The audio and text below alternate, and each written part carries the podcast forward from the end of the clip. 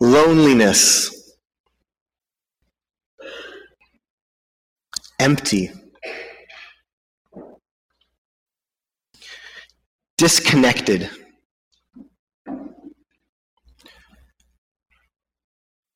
Rejected.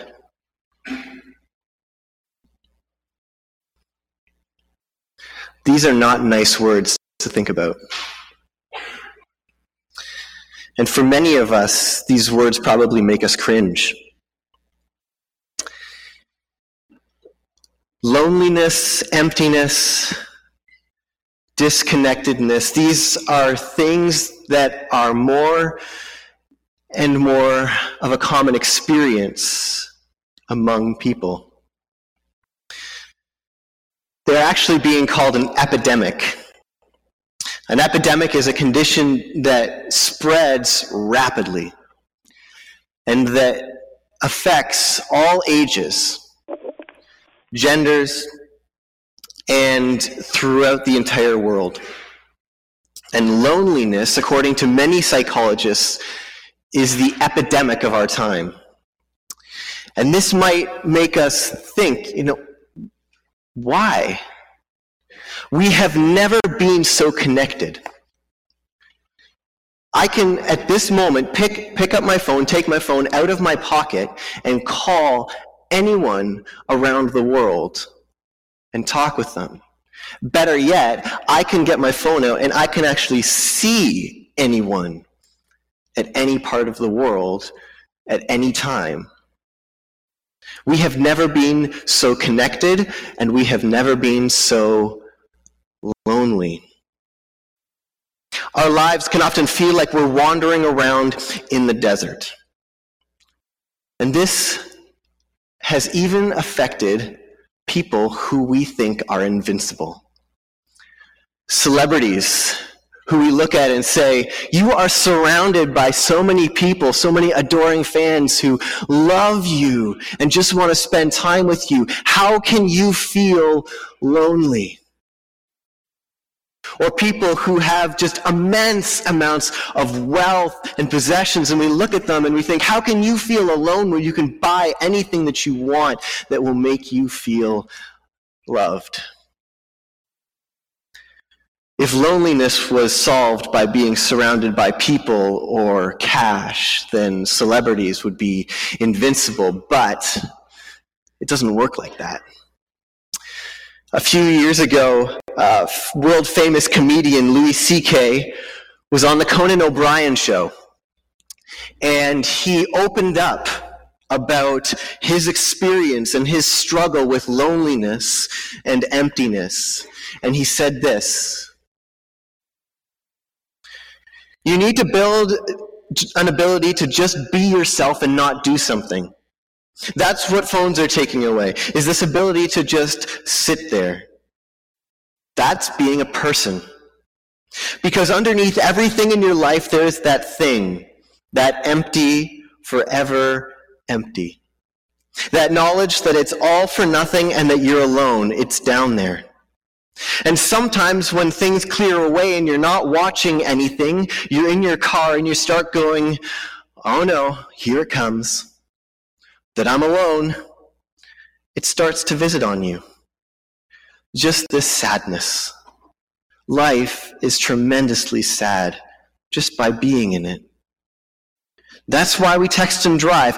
I look around, pretty much 100% of the people driving are texting, and they're killing. Everybody's murdering each other in their cars, but people are willing to risk taking a life and ruining their own because they don't want to be alone for a second because it's so hard.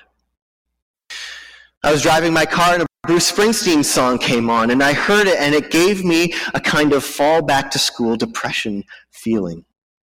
And it made me feel really sad. And I went, okay, I'm getting sad. So I had to get out my phone and write hi to like 50 people. I started to get that sad feeling, and I reached for the phone, and then I said, you know what? Don't. Don't. Just be sad. Just stand in the way of it and let it hit you like a truck.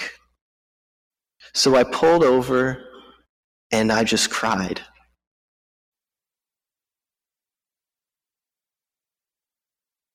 It's a pretty honest thing to say. Crying is a natural response to aloneness, isn't it? I remember many years ago when I was with my family in the mall and I looked away for one second and I looked back and they were gone. And I couldn't find them anywhere. And so I cried. King David did it too. He cried out to God, Why have you forsaken me? Jesus did it too. When he was on the cross, he cried out, My God, my God, why have you left me? Why have you abandoned me?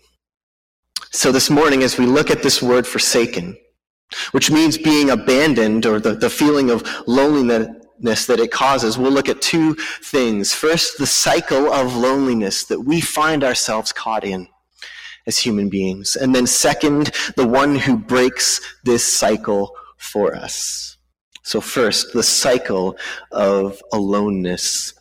For this, we have to go back to the beginning of the story. In the beginning, when God created the heavens and the earth, He created it good. And, and He created uh, human beings for Himself, a relationship. God is a very relational being, and so He creates things that work in relationship with one another. Very close, very personal relationships. And this isn't all. The, the, Bible tells us that God cares so much about human beings and having people around them and in close relationships with them that when no helper could be found for Adam, that he did something about it. The Bible says that the Lord God caused man to go into a deep sleep and then from him formed the woman. And then when Adam saw Eve, he cried out in song. He said, This is bone of my bone and flesh of my flesh. There was a connection and intimacy between them. And so, one of the pictures that we see in the story of creation is a relational God who cares deeply, so deeply about his creation and about community and intimacy that one of the things that he worries about is that people will feel alone. This place that God created is good. And Adam and Eve were in perfect relationship with each other and with God. There was no aloneness. There was no loneliness in the garden. There was no separation between God and human beings. It was perfect. But it doesn't stay that way. Eventually, Adam and Eve choose to disobey God and they eat fruit from the tree that God told them, don't touch this, it will kill you. And they deliberately chose their own way over God's way. And they broke the relationship that they had with Him. Because sin is basically letting God down. Sin is doing what God does not approve of. And so they ruined the relationship that they had with God. And they trapped themselves in a cycle of loneliness and emptiness. And for, for us, years later, we still find ourselves caught in this. This sin, this broken relationship with God that we long to have in our lives is what causes people like Louis C.K. to feel this emptiness, forever emptiness. That feeling is the hunger for close relationships with God and with each other and with our world that sin gets in the way of. It's the empty feeling that knowing that something is wrong. After Adam and Eve ate from the tree, it begins where it says that the eyes of Adam and Eve were opened and they realized that they were naked. So they sewed fig leaves together and made coverings for themselves. So what happens here is that Adam and Eve react to their sin by looking at each other with embarrassment and saying, I can't let you see this part of me.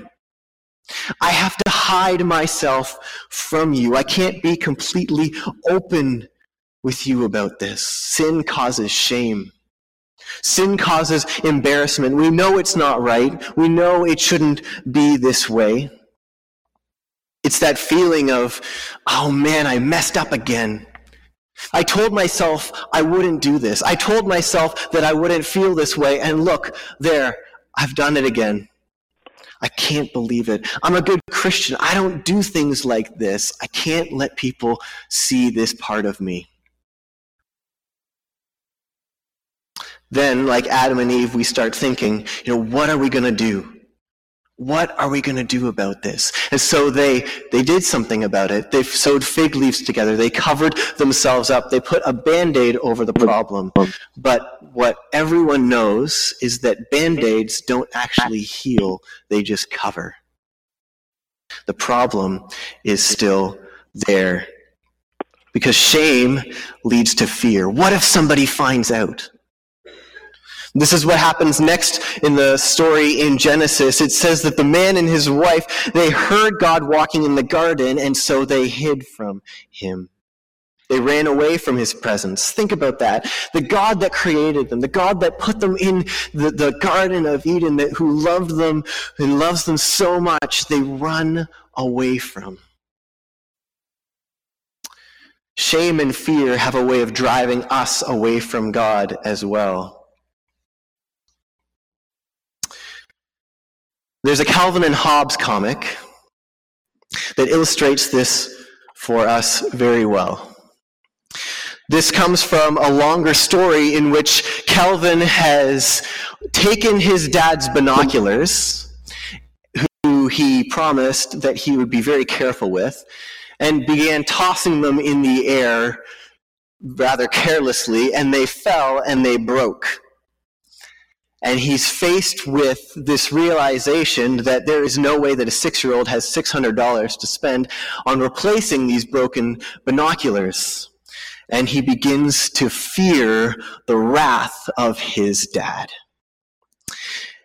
He says, I had no idea binoculars were so expensive. We're doomed. We are doomed. And Hobbes replies, We? Why in the world did dad let me use anything so valuable? He should have known I'd break them. He must have been out of his mind. This is his fault. He passes blame.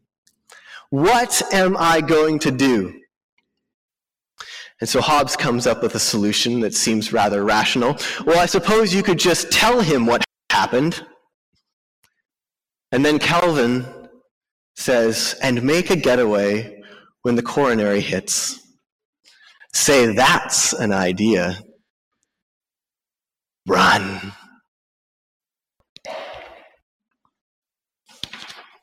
You know, when Calvin res- feels this fear welling up in him, his natural reaction is to get himself out of this situation.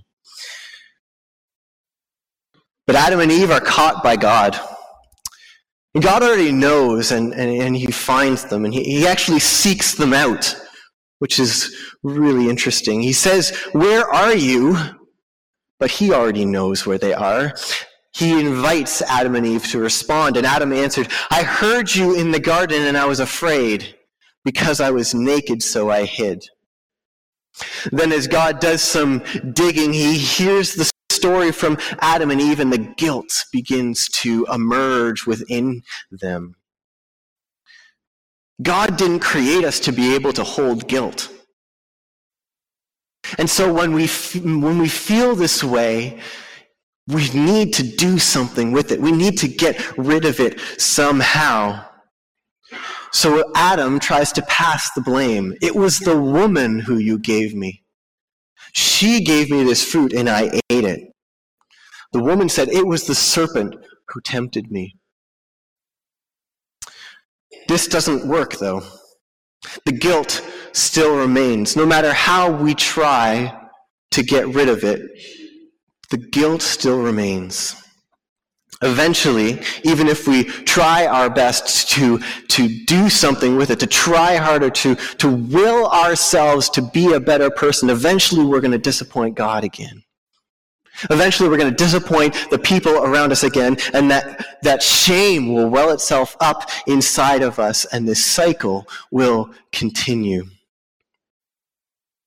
This is why sin causes loneliness.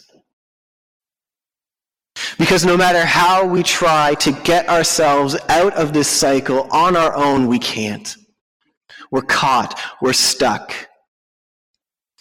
We can't get ourselves out. And the more and more this cycle repeats itself, the more and more we feel isolated from the people around us, and the more and more we feel alone. The more and more we try to compensate, the more and more we feel shame, the more and more, and it just keeps going and going. But we try, don't we? We try our best to get rid, get ourselves out of this cycle, and we try to fill it with other things. We think to ourselves, if I just find the right relationships, if I just find the right, the right person to marry, then I'll, I'll, that forever empty feeling will be filled. I won't feel shame. I won't feel fear. I won't feel guilt. Everything will be perfect. And then the person that we love disappoints us, or we disappoint them, and the cycle continues. See, each of us has been created for God, for a relationship with God. And when we can't be in relationship with Him, we look to fill that hole, that emptiness, that approval that we long for with something else. It can be in friends or career or marriage or religion and morality, trying to, to be a good person. But if our, our, our, our, our approval is based on anything other than a relationship with God through Jesus Christ, this, continu- this cycle will continue. And the emptiness and the loneliness will be a reality in our lives. And this is why St. Augustine put it so well when he said, Our hearts are restless, or our hearts are lonely until they find rest in you. Until they find rest in you. How do we get this rest? How do we get out of this cycle? Did you know that there was a person who didn't fall into the cycle of loneliness? Did you know that there was someone who lived on this earth, fully human and fully God, who didn't fall into this cycle? In fact, he lived in perfect relationship with God, with people, with the world. The gospel uh, writers tell us that when Jesus was baptized, there was a voice from heaven that said, This is my son whom I delight in. Jesus had the full approval of God. God was so delighted in Jesus, and he met the bar of God's approval.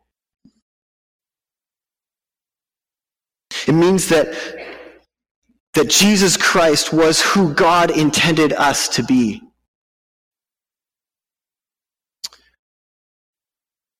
The author of Hebrews says that Jesus was tempted in every way but did not sin. In other words, God's favor and his acceptance were on him. But guess what?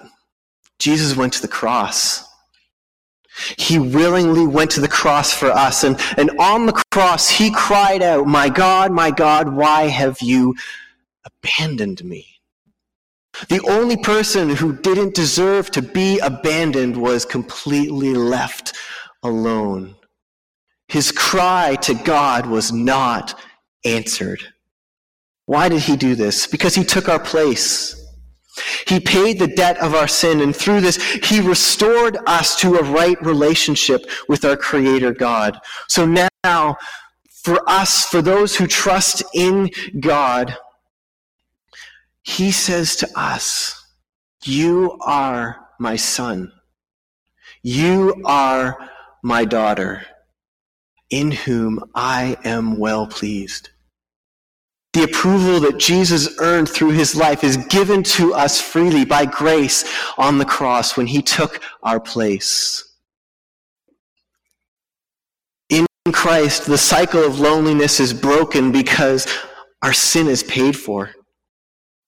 And so Jesus calls us to repent, to turn away from our old way of living, trying to earn our approval on our own, and to rest in Him. Resting in Jesus means that our shame won't drive us away from God. Because God already knows all the broken places in your life, all the places where you're tempted to hide from other people. God knows them and He loves you still. There's a great place in the Gospel of John where the Samaritan woman discovers that her life is on display to Jesus and He still loves her. This is how God loves you. He knows the dark places that you don't want to go, and He loves you regardless. We also don't have to fear saying, Quick, run, get away. Think of what God's going to do to us if He finds out, because God has already taken the punishment that we deserve upon Himself, upon Jesus. The wrath of God was satisfied.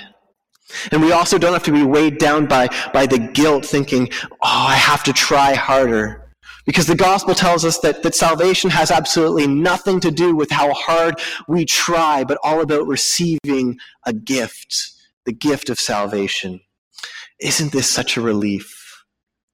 Isn't, isn't this amazing how the burden has been lifted and we have been set free? See, in Christ we are no longer ruled by sin, the apostle Paul says that we are set free from sin to love God and love others. See, then a Christian can be a person who enters into relationships with people, with places, with things, not needing to get anything out of them, not needing to get approval out of the relationships that we are in, but being able to pour ourselves into them. We can be agents of community in this world where loneliness is an epidemic. Because doesn't the gospel compel us to, to, to enter into relationships with people who, who are feeling lonely, who are feeling empty, and to love them and to care for them? We have in front of us a meal. A meal that is a gift a meal in which we receive nourishment from God.